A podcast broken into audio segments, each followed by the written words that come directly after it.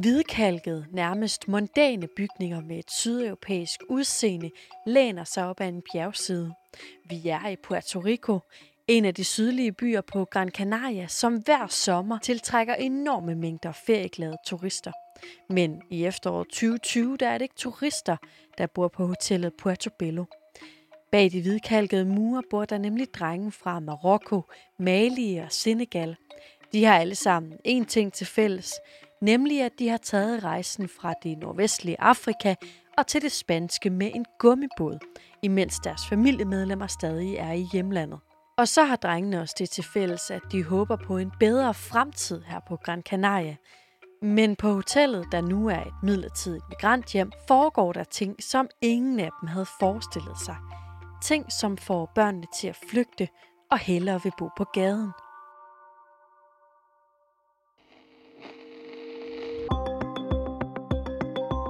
Gran Canaria er blevet et tilflugtssted for børn og unge migranter, som kommer til øen uden sine forældre. Men som du skal høre i dagens udsyn, så venter lykken altså ikke nødvendigvis i det her spanske ferieparadis. Til gengæld så er udgangsforbud, dårlig mad og sågar vold en del af hverdagen på flere af de her migrantcentre.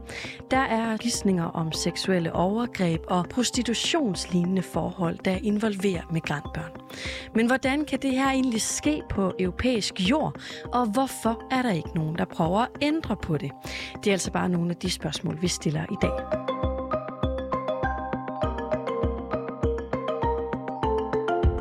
Det her er Udsyn med Sofie Ørts. En el mío yo te puedo explicar, por ejemplo, porque he trabajado en ambos en un centro como el mío que funciona como una casa. Jeg har arbejdet i forskellige centre for migrantbørn. Et center som det jeg arbejder på, det er lidt som et hjem, fordi jeg bor ti børn. I et makrocenter, så er det anderledes, fordi der er mange flere børn. Amalie Klitgaard, du er dansk journalist bosat på Gran Canaria, og det er faktisk dig, der har talt med Maria, der blev oversat af min kollega her.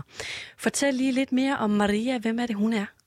Jamen Maria, hun er en kvinde fra Gran Canaria, som de sidste elleve år har arbejdet i forskellige børne- og ungdomshjem her på øen. Øh, og det gælder både lokale, og så gælder det også udledsagede migranter, hun arbejder med. Og så især her siden et større antal migranter ankom i tyve tyve, øh, der har hun arbejdet med rigtig mange migranter. Både på et lidt mindre center og på et større center med fyrre migranter. Og så har hun også været øh, aktivist, så hun har, hun har været i kontakt med migranter på forske- forskellige måder de sidste år. Så Maria er altså en af de første personer, som uledsagede migrantbørn de møder, når de fra for eksempel Mali eller Marokko har krydset havet og sat sine fødder på Gran Canaria. Her bliver de så indlogeret på et migrantcenter for mindreårige. Der hjælper hun dem med at stoppe om morgenen, øh, hun hjælper med, med at ja, lave mad til dem. Øh, på de centre, som hun er, der har hun også været med til at, til at undervise i spansk. Øh, Men derudover så, så bruger hun også rigtig meget af sin fritid på at møde øh, de migranter, som af den ene eller anden årsag har valgt at forlade et center, eller er blevet øh, er fyldt atten år, og derfor ikke kan være på et migrantcenter for mindreårige længere. Øh, så hun bruger utrolig meget tid på at tage med dem til, til, til politiet, øh, på at, at hjælpe dem med at, ja, med, med at hente mad til de børn, som bor på, på gaden lige pt. Øh, og på den måde så er hun både... Hun er både i, i kontakt med de her børn inden for systemet, men også i høj grad uden for systemet. Og Amalie, for en god ordens skyld, så skal vi måske lige nævne, at Maria jo ikke er kvindens rigtige navn. Øh, det rigtige navn, det kender du og jeg, men i dag der er det altså skiftet ud. Hvorfor egentlig det? Med hendes egen ord, der siger hun, at det er simpelthen fordi, at Gran Canaria er en lille ø. Hun er bange for, at hvis hendes navn det kommer frem, og der er nogen, der har hørt om, at hun er gået til medierne, øh, at så vil det simpelthen gå ud over hendes nuværende job eller hendes fremtidige jobmuligheder. Det påvirker øh, hende. Det vil påvirke, påvirke hende rigtig meget, fordi lige nu på Gran Canaria er der en enorm arbejdsløshed, efter at øh, rejserestriktionerne satte en stopper for turismen øh, på øen. Øh, så det der med at finde et arbejde igen bliver svært. Og derfor så har hun spurgt, om hun gerne må, må være anonym. Det er hendes hovedårsag. Og foruden at have talt med Maria, så bor du, Amalie, jo selv på øen og har fulgt med i de her historier om, hvad der foregår inde på de her migrantcentre for mindreårige. Prøv du lige at sætte nogle ord på centrenes situation, sådan som du oplever den. På de makrocentre, som der stadig er en del af her på, på øen, øh, og det vil sige med, med de steder, hvor der bor over hundrede øh, migrantbørn og unge øh, under, under i det samme hus, der er levevilkårene forfærdelige.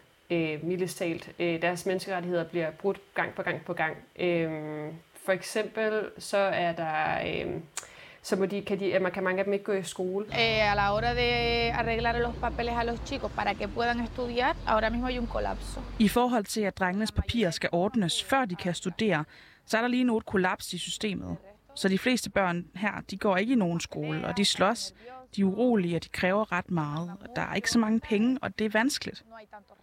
Og så er der nogle meget store centre, hvor der for eksempel er drenge, der ikke får noget spansk undervisning. Og Maria med her, hun mener faktisk lige frem, at der på nogle af de her centre kan være tale om fængselslignende forhold. Solo salen con cuidadores una hora a la semana. Eso es imposible. O sea, increíble. Der er centre, som har børn, der kun går ud med plejepersonalet en gang om ugen, og det burde jo være umuligt. Altså det er vildt, fordi intet normalt center burde behandle et barn på den måde.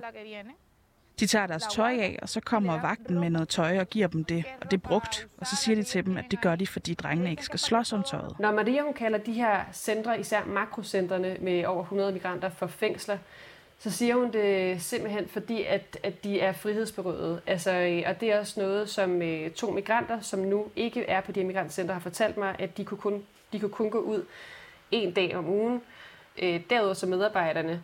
Så har der været historier omkring, at, at, at de har sagt til de her børn, at de ikke må øh, klippe deres hår, som de vil. Øh, de tager deres mobil i, i, i tilfælde, hvor det ikke giver mening at tage dem. Øh, ja, så på, det, på den måde minder det om et fængsel, fordi de er frihedsberøvet på mange forskellige planer, øh, og de kan ikke gøre, hvad de vil. Amalie, for at sætte tingene lidt i perspektiv, så øh, lad os lige få afklaret, hvordan det egentlig burde være på de her centre for uledsagede migrantbørn. Jamen, når man kommer som mindreårig til Europa, så er man øh, beskyttet under europæisk lovgivning, fordi man er en, øh, jamen, er, man er en udsat gruppe. Øh, og så burde det være på den måde, at man inden for, ja, så hurtigt som muligt ville blive registreret, så man kunne komme i gang med at uddanne øh, og få en uddannelse, fordi det er en, det er en, det er en børnerettighed. Det er en rettighed, som børn har, at de kan, kan studere. Øh, derudover, at, at de ville kunne... Ja, at de ikke ville blive altså, frihedsberøvet på den måde, at de kunne gå ud en dag om ugen, at de kunne gå ud flere dage om ugen. Altså, at de har ret til at have et normalt liv, selvom de er migranter, som bor på et, et, et børnehjem eller ungdomshjem. Sådan burde det være, men sådan er det ikke. Og på centrene har der også været eksempler på, at det er gået helt galt.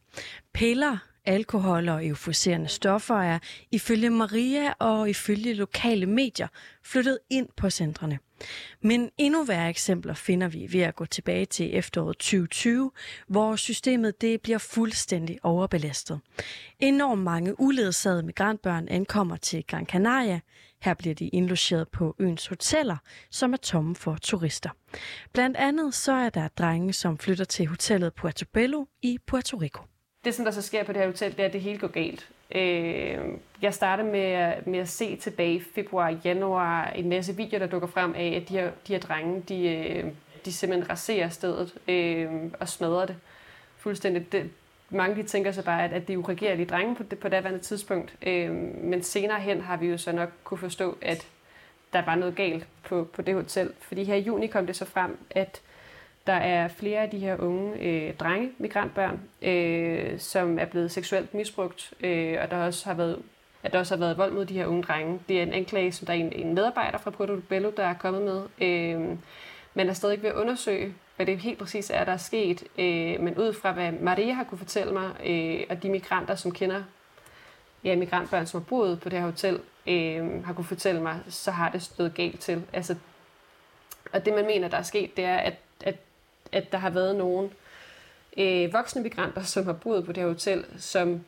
enten alene eller sammen med lokale, som bor uden for hotellet, har lavet en form for, ja, hvad skal man kalde det for, altså de har seksuelt udnyttet de her børn, øh, og eventuelt tjene penge på øh, at sælge, sælge sex med de her, med de her drenge, øh, hvilket jo er grotesk. Amalie, hvor er de drenge så nu? Jamen, drengene er blevet sendt hen til et andet center, øh, hvorhen ved jeg ikke. Det har jeg ikke kunne finde frem til. Øh, men det har haft en konsekvens for centret, fordi det er, det er blevet, blevet lukket nu, og chefen er blevet fyret, øh, efter sagen kom frem i, øh, i medierne.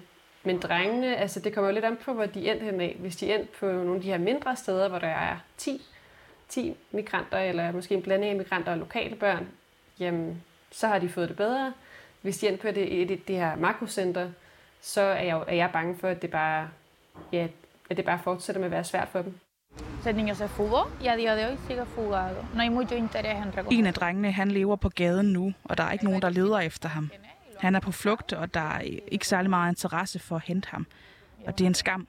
Amalie, nu har vi hørt om frihedsberøvelse. Vi har hørt gisninger om seksuelle overgreb. Hvordan kan det overhovedet lade sig gøre i et europæisk land? Jamen, det er også noget, jeg spørger mig selv om dagligt, når jeg, når jeg taler med medarbejdere som Maria, eller migrantbørn, øh, eller eksperter. Øh, det svar, som jeg for det meste får, det er, at Gran Canaria simpelthen ikke har ressourcerne, de har ikke medarbejderne, de har ikke, øh, de har ikke centrene til at tage hånd om så mange mindreårige migranter. Øh, altså normalt så plejer de, Maria fortalte til mig, at de plejer at have sådan cirka måske tres migrantbørn, der plejer at komme. Det er stedet til to tusind syv hundrede. Så de, altså, de, altså, de, jeg tror, det er ligesom det, der er gået galt. Og når man så samler hundrede migrantbørn i nogle centre, hvor de bliver frihedsberøvet, de har, de har ikke nogen uddannelse, der er ikke nogen, de kan ikke se nogen, nogen, nogen vej ud, jamen så stiger antallet af, af hændelser også. Øh, det bliver også sværere at holde øje med, hvad der sker med de her børn. Altså det er også sværere at holde fod i hanke med deres proces. Og her tillader mig lige at stoppe, Amalie, nemlig ved den her proces, som børnene de er i.